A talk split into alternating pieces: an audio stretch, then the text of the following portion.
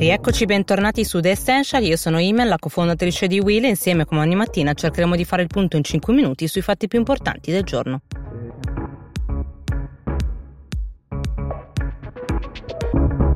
Alla fine di sabato, alla fine cioè della prima giornata degli Stati Generali dell'Economia, il presidente Conte si è dichiarato soddisfatto di tutti gli interventi che si sono avuti nella giornata e dei complimenti ricevuti, anche se è ben consapevole eh, che un po' tutti, dalla presidente della Commissione europea Ursula von der Leyen al presidente eh, di Banca Italia Ignazio Visco, hanno puntato il dito comunque contro le principali lacune italiane, dalla pubblica amministrazione alla giustizia. E anche per questo Conte ha chiarito apertamente di non voler sprecare neanche anche un euro eh, per il rilancio del paese e di non voler ripristinare lo status quo, eh, cioè la situazione di prima, ma migliorare semmai il paese. Anche in apertura dell'evento era stato chiaro dicendo che eh, va colmato il gap della produttività del paese all'interno della media europea. È intervenuto a distanza anche il capo dello Stato eh, Sergio Mattarella che ha chiesto concretezza e anche il governatore della Banca d'Italia Ignazio Visco ha chiesto degli atti eh, concreti. Dice che l'elevata incertezza dell'economia potrebbe far precipitare precipitare il paese a meno 13%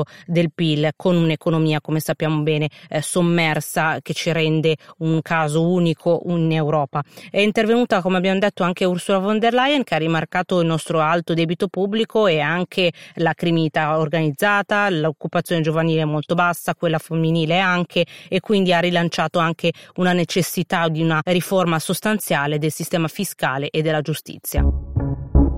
A Milano invece, sempre di sabato, c'è stato un episodio di vandalismo che ha riguardato la statua di Indro Montanelli nei giardini che hanno il suo nome a Porta Venezia. Ci sono stati questi barattoli di vernice di colore rosso che hanno imbrattato tutto dalla testa al busto agli arti e uno spray di colore nero eh, per la scritta sotto razzista stupratore. Eh, questo caso è appunto accaduto sabato e si sta occupando del tutto la Digos. È stato rivendicato l'atto già domenica pomeriggio da Rete Studenti Milano e Lume, laboratorio Laboratorio Universitario Metropolitano attraverso un video pubblicato sui social dove dicono eh, chiediamo ad alta voce e con convinzione l'abbattimento della statua a nome di Indro Montanelli. Il blitz è stato eh, seguito dopo intensi giorni di dibattito in seguito alla richiesta dei sentinelli eh, che voleva rimuovere il monumento in relazione al passato colonialista di Montanelli perché eh, Montanelli ai tempi della guerra comprò e sposò una ragazza di 12 anni. Eh, nei giorni scorsi i sentinelli avevano già scritto scritto una lettera al sindaco Beppe Sala e a tutto il consiglio comunale. E tra i primi a intervenire sulla questione è stato il governatore della regione Lombardia Attilio Fontana che si è detto molto preoccupato per il clima eh, di odio sempre più incombente. Ed è intervenuto anche Roberto Cenati alla guida dell'associazione milanese dell'Ampi perché eh, ha ricordato il simbolico senso della statua perché il monumento costruito a pochi passi dove fu eh, gambizzato dai brigatisti. Ha un significato quindi particolare perché perché quei terroristi avevano voluto colpire la libertà di stampa in quel momento e quindi si è detto preoccupato per questa deriva iconoclasta che sta prendendo eh, la storia. Negli Stati Uniti invece è spuntato un altro video e un altro afroamericano ucciso dalla polizia. Stiamo parlando eh, di Atlanta, Georgia. Nella notte tra venerdì e sabato qualcuno ha chiamato il 911, il numero delle emergenze negli Stati Uniti. C'è stata questa macchina sospetta ferma davanti a un parcheggio di una catena di fast food e non è ancora chiaro bene che cosa sia successo esattamente. Secondo la prima versione degli inquirenti, un uomo stava dormendo in questa vettura nello spazio davanti al ristorante. Eh, si chiamava Bruce Brooks, è un afroamericano di 27 anni, gli agenti quindi si sono avvicinati al veicolo e non ci sono delle immagini che documentano la sequenza. Nel comunicato ufficiale si legge che questi due poliziotti hanno chiesto e fermato il ragazzo per fare la prova del palloncino, anche se non si comprende il motivo dal momento che non era alla guida. Eh, il Brooks si è rifiutato, ha opposto resistenza e a quel punto gli agenti lo tirano fuori dall'auto per ammanettarlo e arrestarlo. Da quel momento però eh, c'è stato il vero problema che ha tirato fuori